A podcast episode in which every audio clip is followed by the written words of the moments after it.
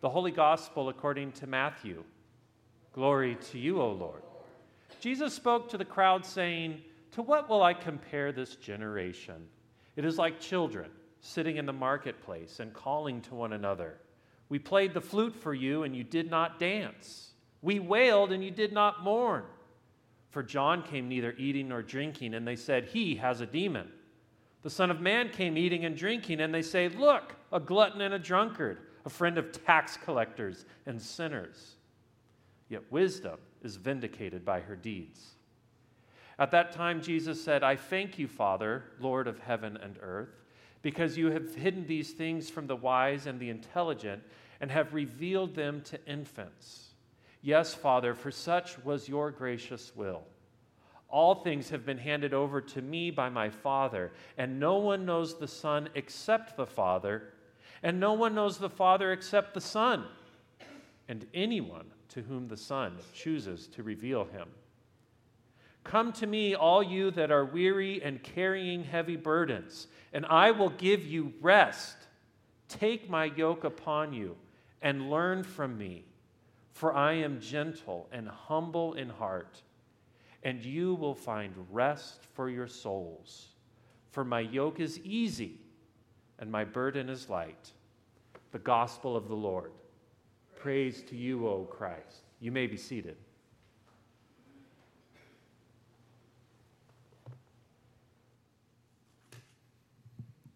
Good morning. It's wonderful to be back in worship with all of you. Thank you for your support during our family's vacation, our camping trip, and we missed you. It's good to be in fellowship together. Let us pray. Holy God, we thank you for your word. Please strengthen us. In your name we pray. Amen. We as a world are in the middle of a faith crisis. We have this faith crisis because we have believed certain things to be true, and life has not unfolded the way that we had imagined. So then we doubt what we have believed. For example, Psalm 145, verse 14 this morning, thank you for chanting, Joyce Ann, says, the Lord upholds all who are falling and raises up all who are bowed down. What does this mean exactly? Does it mean that if we pray to God with fervent faith, that we will be delivered from our suffering? Does it mean that we will have victory over our enemies? It sounds good on its surface. Just pray hard and everything will turn out fine. Maybe that works for some people. However, it doesn't work for everyone. What happens when instead of victory, we find failure? Maybe the problem isn't that we suffer or have enemies. Maybe the problem is that we have forgotten our own history. It might be hard to imagine, but for the first 300 years of Christianity, and we've been learning about this in Sunday school, there was no greater honor, no higher achievement for a Christian than to be arrested, tortured, and killed for one's faith.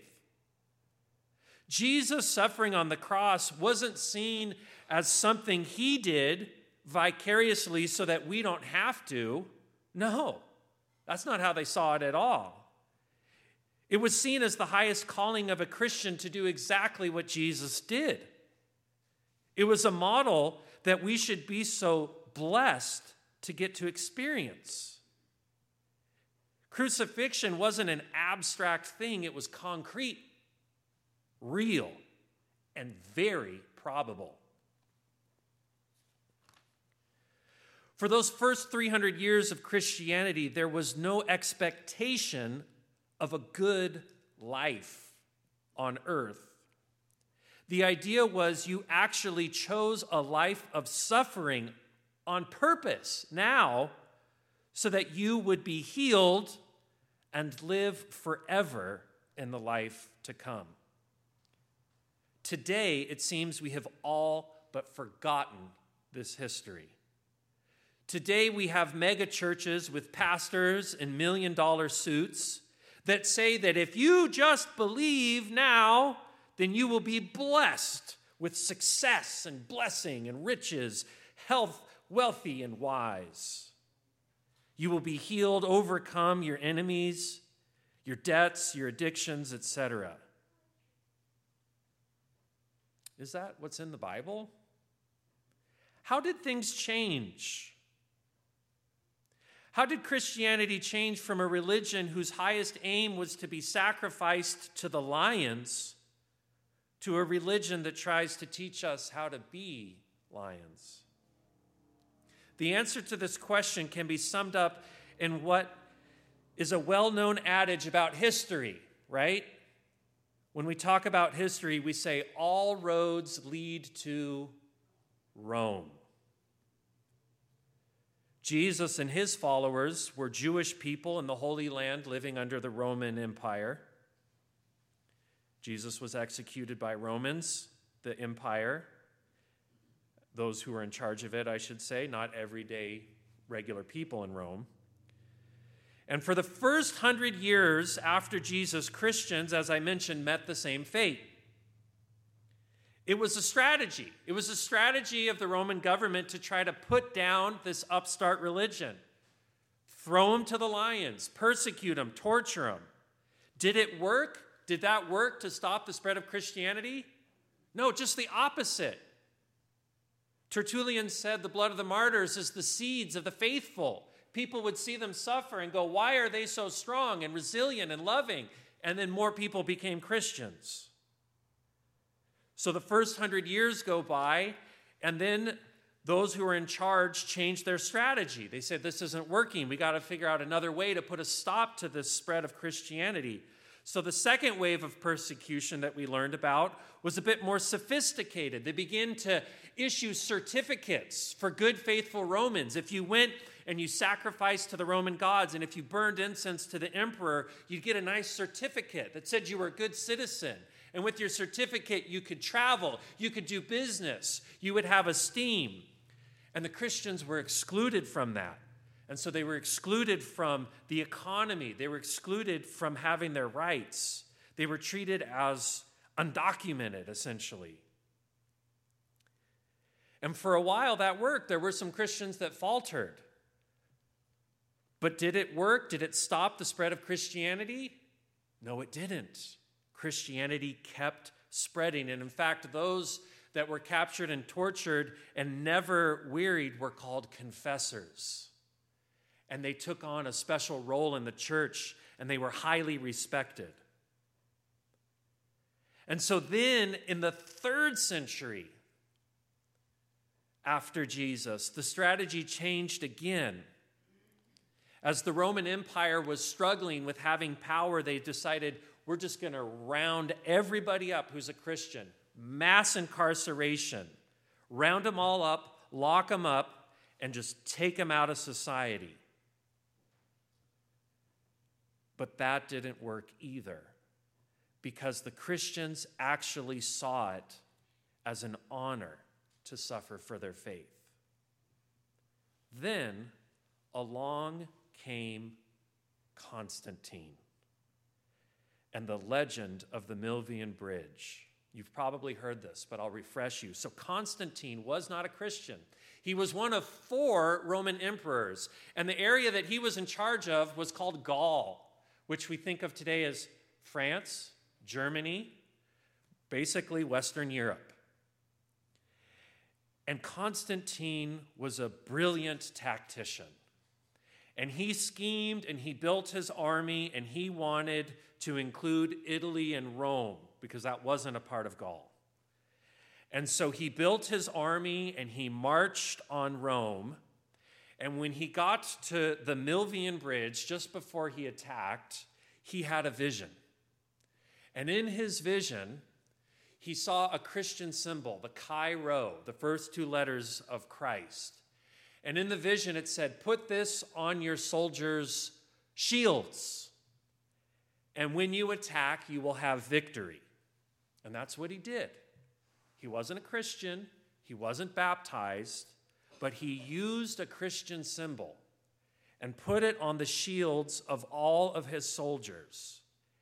And when he attacked Rome and they went into a bloody civil war, he won militarily. He won. He had victory he became the emperor of the entire western half of the empire. And it was only a matter of time until he conquered the eastern portion as well.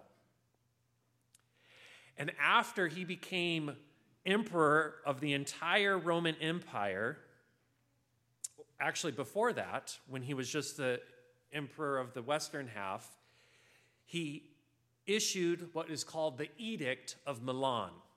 And the Edict of the Milan finally put an end to Christian persecution. It no longer made it illegal to be a Christian. Everybody was let out of jail, no more throwing Christians to the lions, no more persecutions of Christians. But was Constantine a Christian himself? Not yet. He seemed to have seen that there was a power, and he wanted that power to help him to climb. And, and he seemed to have some authentic belief in it as well, but not enough to, to make a commitment himself to the way of Jesus.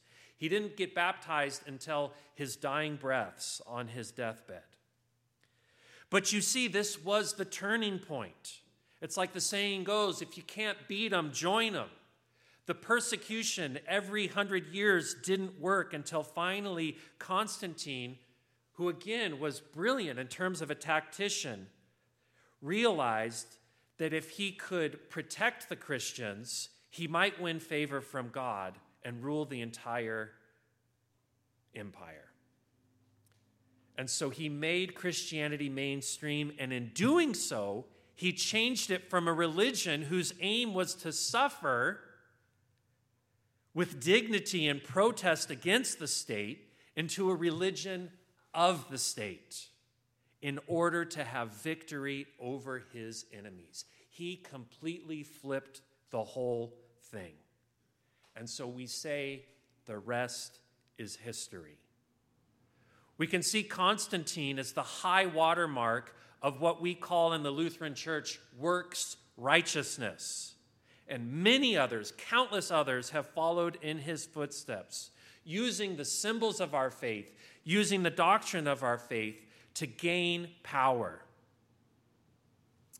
After Constantine died, he was canonized as a Christian saint and he was added to the pantheon of pagan gods. The same person, if you can believe that.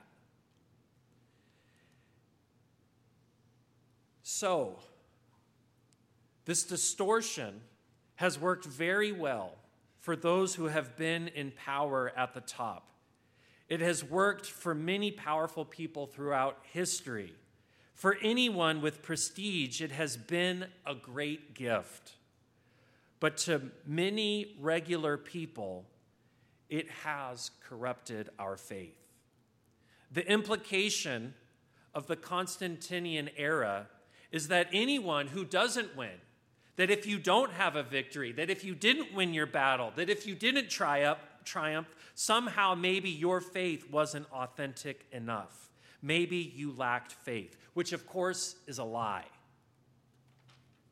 So, what is the answer? We as a people must repent from the lie, from this, as seductive as it might be. There is no golden road of success. We must remember the lessons of our forebears of the faith. A true faith leads to the cross. The more faithful you are and the more good you are, you can be assured that you will face hardship in your life. There will be sickness, there will be death, there will be humility. They are unavoidable, just as Jesus could not avoid the cross. And when we accept this with maturity, and finally, we might, evolve as a species, as a civilization, to finally face the big challenges that we face that threaten our very existence. And you know what they are. You know that we today live under the threat, big threats. Nuclear Armageddon, global climate change, seemingly unended crimes of hate the root of all these things lie at this lie of Constantine of might makes right. When we can finally dispel that lie, we will have faith to dismantle. And the cost and the burden of the cross, we will finally know Jesus' words to be true. When we are mature in faith to take Jesus' cross for ourselves, then we will know his words to be true. When he said, Come to me, all you that are weary and carrying heavy burdens, and I will give you rest. Take my yoke upon you and learn from me, for I am gentle and humble of heart, and you will find rest for your souls. For my yoke is easy and my burden is light. Amen. Please stand as you're able, and we sing our hymn of the day.